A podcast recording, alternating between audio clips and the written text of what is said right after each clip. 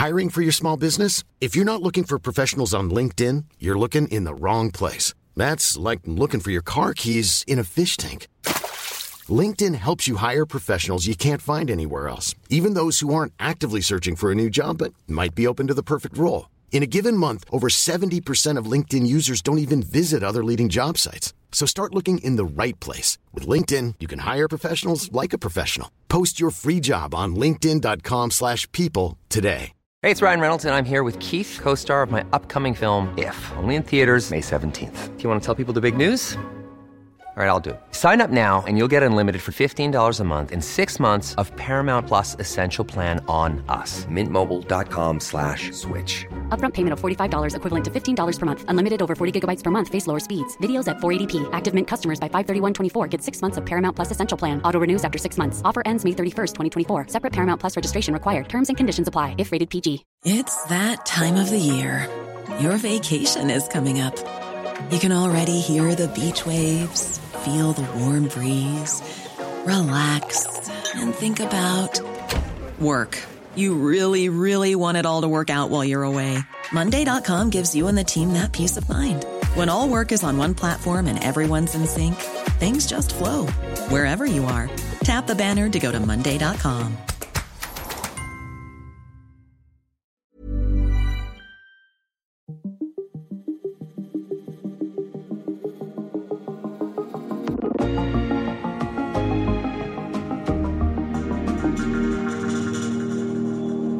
Mens Trump anklages for at have opildnet til stormløbet på kongressen og stjålet dokumenter fra det hvide hus, kæmper han samtidig for maksimal magt i amerikansk politik. Og midtvejsvalget, det er en pejling på, om han er på vej tilbage. With your help, we will take back the House. First, we're taking the Senate back, then we're taking the presidency back. Woo! Så er vi her med dato. TV2's nyhedspodcast. Jeg hedder Thomas Bug Andersen.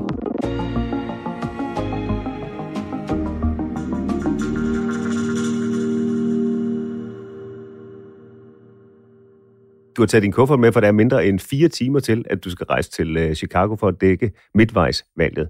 Jeg kan se, der er en politikken, der stikker op af kufferten. Hvad er der ellers i den? Jamen, det er bare den lille rullekuffert. Den store, den kunne ikke være herinde i øh, Du studiet. har to kufferter med. Ja. Jamen, øh, hvad er der ellers? Der er jo jakkesæt og skjorter, så jeg kan se lidt pæn ud. Og noget lige at fiske den tykke vinterfrakke ud af skabet, fordi nogle gange, når man kommer til Midtvesten, så er der sindssygt koldt, også på den her årstid. Paul Erik Skammelsen har været ansat på TV2 siden 1988. Mindst 1.500.000 af østtyskere er strømmet til Vestberlin i dag. Han har været USA-korrespondent, og han har dækket amerikanske valg gennem fire Til årtier. et valg, der længe så ud til at være overskygget af Clintons skandaler. Og så er han stadig bange for at glemme sit pas, når han skal over Atlanterhavet. Inden jeg tager ud af døren derhjemme, så tjekker jeg altid mindst syv gange, om jeg nu har husket passet med mit amerikanske visum, så jeg kan komme ind. Har du nogensinde glemt det? Øh, nej. Men jeg frygter stadigvæk at gøre det. Hvordan har du det, når du lander i en amerikansk lufthavn? Godt. Jeg har nogle vaner. Hvis jeg for eksempel lander i, øh, i Washington, der er en bestemt boghandel med café, som jeg altid skal forbi. Og det gode ved den, det er, at den ofte åbner meget, meget, meget, meget tidligt om morgenen. Det er weekend, så er den åben hele døgnet. Sådan, så når man vågner på grund af jetlag kl. 3-4 stykker, så kan man bare stå ud af sengen og gå derop. Tag en avis, en kop kaffe, købe en på. Hvad er det med dig og USA? Altså, du har jo fulgt med siden, havde jeg nær sagt, Clinton og før det det begyndte faktisk omkring valget i 92, hvor Clinton bliver præsident. Det var sådan min første, mit første valg, og så har jeg bare været der til alle præsidentvalg siden. Alle danskere kender et præsidentvalg. Det kan vi forstå, det er til at forholde sig til. Midtvejsvalg, det lyder lidt revisoragtigt. Hvad er et midtvejsvalg? Det er et valg til det amerikanske parlament, hvor hele repræsentanternes hus er øh, på valg, og en tredjedel af senatorerne, de sidder i seks år, de andre sidder kun i, i to år, og det er altid en strømpil for, hvor amerikansk politik er på vej hen. Hvad kommer det her midtvejsvalg til at, at, handle om? Altså, et midtvejsvalg handler altid om den siddende præsident, og hvor godt han har gjort det. Så den handler jo, ligesom alle mulige andre gange, om hvem er i det hvide hus, det er Biden. Men det helt særlige ved det her midtvejsvalg, det er, det handler også om den foregående præsident. Altså, Donald Trump spiller stadigvæk en kæmpe rolle i amerikansk politik. Jeg tror, man kan sige det sådan, at ved valget i 20, der vandt Biden over ham. Men Trump og Trumpismen blev ikke besejret. Den er der endnu. Han er der endnu. Så det her valg, det har stor betydning for, hvad der sker i USA, og naturligvis det har også stor betydning for, hvad der sker rundt omkring i verden. Hvad betyder det for os i Danmark? Altså, vi kan jo se, hvad det betød, da Trump var der. At lige pludselig, som en nær allieret, et land, der i lang, lang tid har lænet sig op af USA, fuldt USA i krige uden i, i verden og andet, at der oplevede lige pludselig en præsident, som satte spørgsmålstegn ved NATO, som måske, hvis han var blevet genvalgt, ville have trukket USA ud af NATO, og så, så havde vi altså som land og som Europa været alene hjemme, da russerne gik ind i Ukraine. Det er vel ikke nogen øh, rar øh, tanke. Men der er få danskere, der som dig glæder sig til det her midtvejsvalg. Men det er jo ikke et præsidentvalg. Hvorfor betyder det så alligevel en del? For det første er der en strømpil om, hvor USA er øh, på vej hen. Og for det andet, så er det jo sådan, at det kan godt være, at vi altid har øjnene rettet mod det hvide hus. Men kongressen, parlamentet, de to kamre, spiller jo en kæmpe rolle, når det gælder lovgivningen, når, når det gælder budgettet. Det betyder noget for, hvor frit en præsident kan agere. Så hvordan det går ved et midtvejsvalg, det kommer også til at betyde noget for den mand, som vi normalt holder øje med, præsidenten. Trump er jo ikke på valg, og alligevel så handler det her valg, siger du, i høj grad om Trump. Hvordan det? Fordi han jo meget vel kan være på valg igen i 2024. Det vi får testet, det er, om mest yderliggående republikanske kandidater, senatskandidaterne i Pennsylvania, Georgia for eksempel, som Trump har støttet, dengang de blev valgt til kandidater, om de går hen og vinder. Fordi så får vi jo et tegn på, hvor stærkt han står i det republikanske parti. Og hvis han står stærkt der, så bliver det svært, hvis han vælger at stille op. Vi ved det jo ikke endnu, men altså meget tyder på det. Sådan, han lyder sådan, ikke? Men så bliver det jo svært for, for de kræfter i det republikanske parti, som hellere vil se en anden kandidat i 2024, at vælte ham. Altså, hvem tør gå op imod ham? Vi begynder ved præsidentvalget november 2020, hvor Joe Biden vinder over Donald Trump. The 46th President of the United States, Joseph R. Biden Jr. Det er et nederlag, som Trump ikke vil acceptere. Han åbner sin første front i krigen mod valgresultatet i delstaten Georgia. Hvad er det, der sker i Georgia? Biden vinder den med lidt over 11.000 stemmer. Der bliver talt om flere gange. Der sidder en Secretary of State, som man næsten kan oversætte med indrigsminister Brad Raffensperger, som er republikaner, partifælde med Trump. Han har formentlig stemt på ham ved valget og går ud og, og, og siger, jamen altså, ja, Biden har vundet. Og holder fast, selvom der jo er et pres både i staten og fra prominente republikanere. Ah, kan det nu passe? Så ringer, Trump, så ringer præsidenten direkte til ham. 11.780 votes. Jeg lægger pres på ham, siger, øh, hey, øh, du skal bare finde lidt over 11.000 stemmer, så vinder jeg. Og man kan jo nærmest høre, at de er i chok. Hvordan reagerer Raffensperger på det, på, på det pres der? Jamen, han siger jo nej. Han afviser. Og pressetalsmanden, I kan måske husker huske ham, og sådan, står sådan nærmest, næsten sådan fysisk rystende, sådan, sådan så jeg det i hvert fald, ude på trappen foran Capitol og, og, og taler sin præsident midt imod. Ikke bare sin, sit lands præsident, men også sit partis præsident. Det, det var mennesker, der fulgte deres samvittighed. Så bladrer vi i kalenderen. Datoen er nu 6. januar 2021. Kongressen skal formelt godkende valgresultatet og Biden som præsident. Det er helt efter bogen. Men Jeg var i, i Odense, jeg var på, på vagt på de sene nyheder. Så kommer der jo lige pludselig historier ind om, at kongressen, kongresbygningen bliver stormet. Den amerikanske kongres er gået i lockdown efter, at Trump-tilhængere er stormet ind i bygningen i Washington. Vi ved, at Trump har holdt et, et møde ikke ret langt fra, øh, fra Capitol Hill, kongresbygningen. Han taler om, hvordan han er ved at blive snydt, og at øh, det skal vi ikke finde os i. Og en masse Trump-tilhængere, også nogle væbnede, semi-væbnede grupper er kommet til Washington, og så begynder de at marchere op imod Capitol Hill og stiller sig udenfor, og, og så er det jo, altså, at det lige pludselig udvikler sig til, at de rent faktisk trænger The Capitol Police tilbage, trænger ind i bygningen, stormer kongresbygningen, forsøger jo i virkeligheden at få stoppet anerkendelsen, godkendelsen af resultatet. Hvor personligt efter lyder det til, ikke? Where is Nancy? Nancy Pelosi. Til synligheden også Mike Pence, ikke? Der bliver råbt, hæng Mike Pence. Han er på det her tidspunkt accepteret resultatet. Det er han på vej til. Og han er jo Trumps vicepræsident. Og Trump gør ikke noget. Jeg tænker, det her havde jeg ikke troet ville ske. Det havde jeg ikke. Altså, jeg, det, det, det, der synes jeg, at det, det bevæger sig ud i, i noget, som vi ikke har set før i nyere amerikansk historie. Især i det der med, at de trænger ind og forsøger at forhindre en fredelig magtoverdragelse. Det er jo sådan set, den fredelige magtoverdragelse er jo kernen i et hvilken som helst demokrati. Altså lige så meget som stemmeret og ytringsfrihed. Hvis ikke man har den, så er der jo ikke noget demokrati. De, de forsøger at forhindre, at Biden bliver anerkendt øh, som præsident. Hvad sker der så for Trump, altså efterfølgende? Han bliver jo stillet for en rigsret for anden gang, men bliver ikke dømt. Det er jo ikke ret lang tid efter 6. januar, og mange af de republikanerne og de republikanske ledere har været vrede lige, da det sker, men det går op for dem, at de har ikke deres vælgere med sig. Og derfor bliver han ikke dømt. 20. januar. Trump har indkaldt medarbejderne i det hvide hus til afskedsceremoni kun fire timer før Joe Biden formelt indsættes. Herefter tager Trump Air Force One til sit hjem Mar-a-Lago i Florida. Med sig har han stjålne dokumenter fra præsidentkontoret. Og forud venter en stribe skattesvindelsager og anklager om at have opildnet til stormløbet den 6. januar.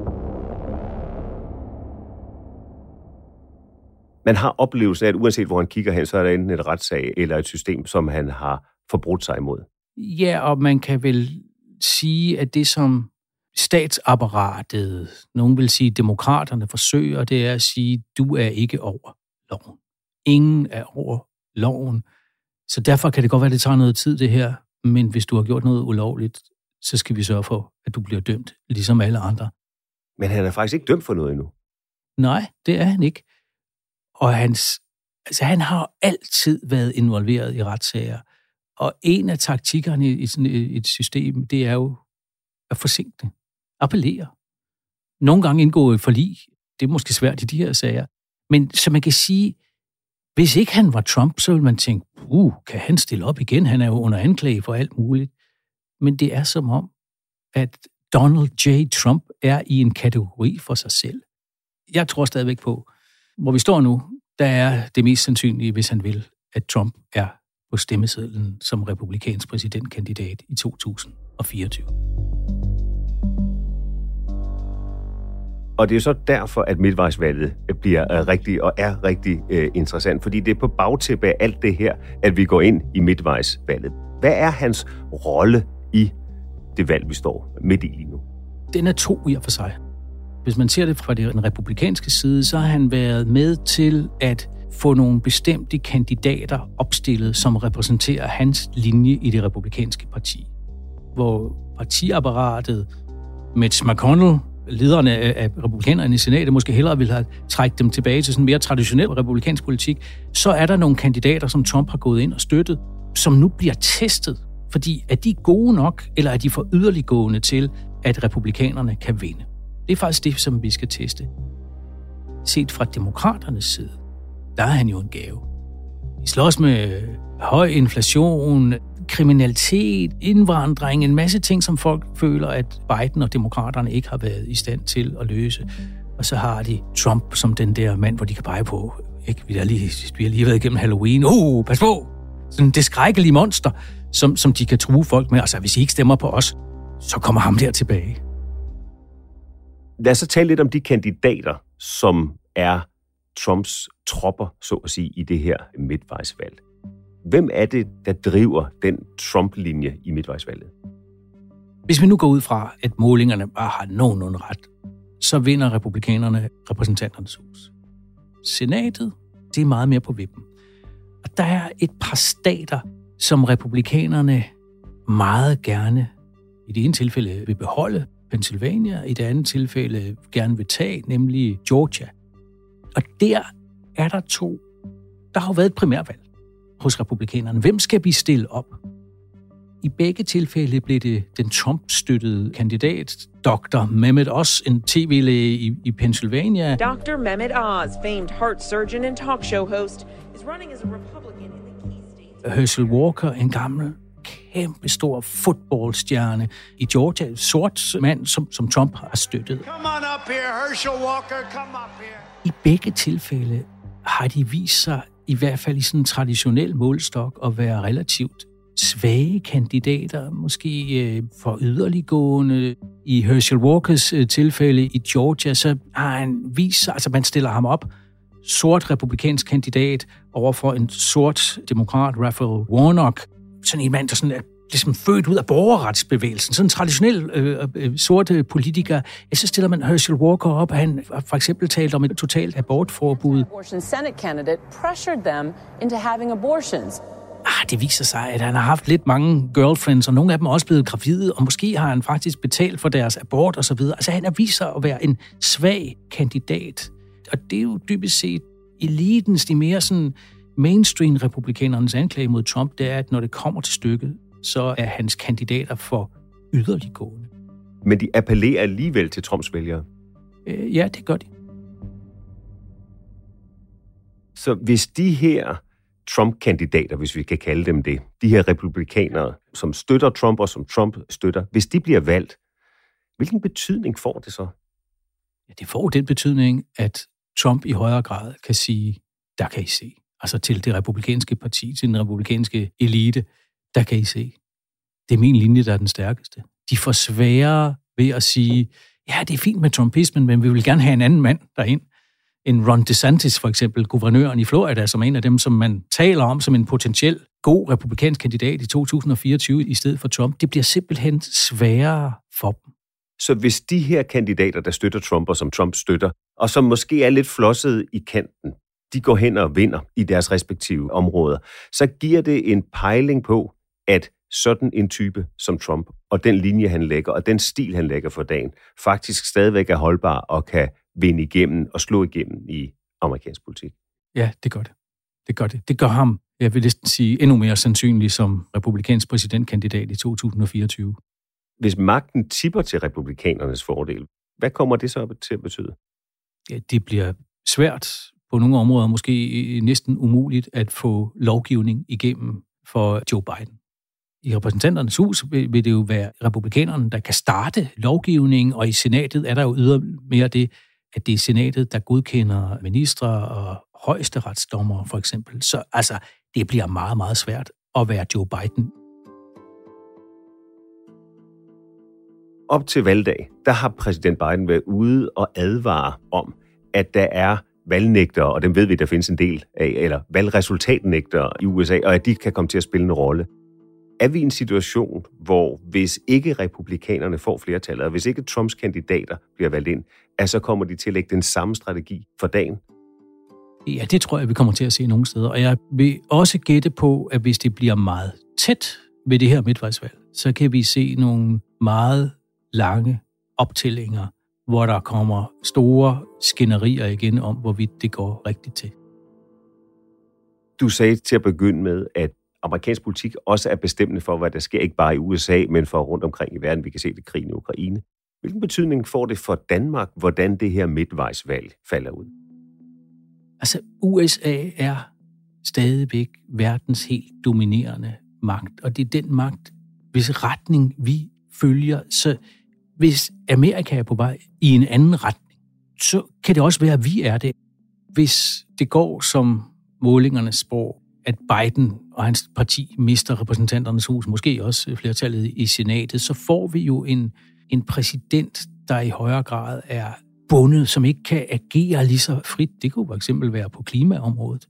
Det vil være et af de områder, hvor nogle af de ting, som demokraterne har vedtaget og lover at gøre, hvor det måske kan blive sværere. når det for eksempel gælder krigen i Ukraine, så altså, præsidenten står jo i et vist omfang ret frit, når det gælder udenrigspolitik. Der tror jeg, at vi vil se en Biden, der holder fast i den linje, som han har lagt ind til nu.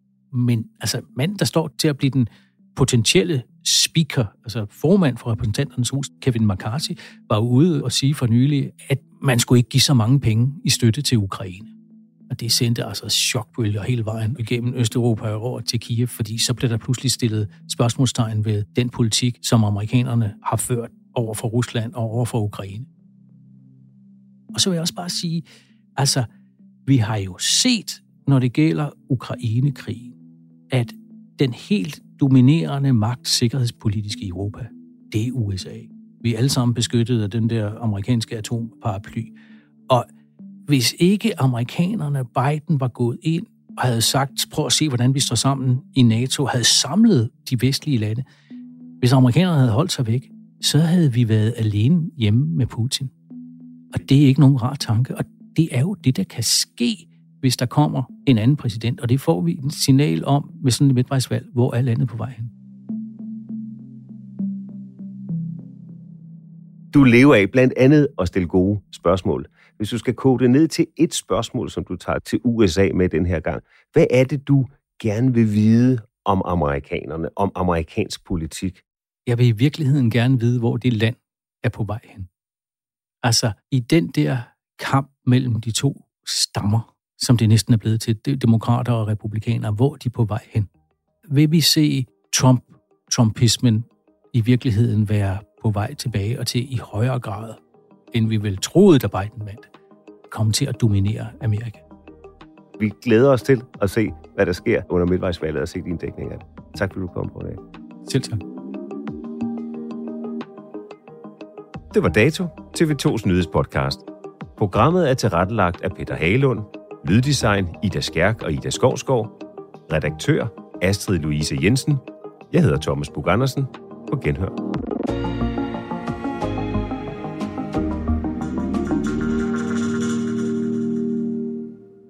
Du har lyttet til en podcast fra TV2.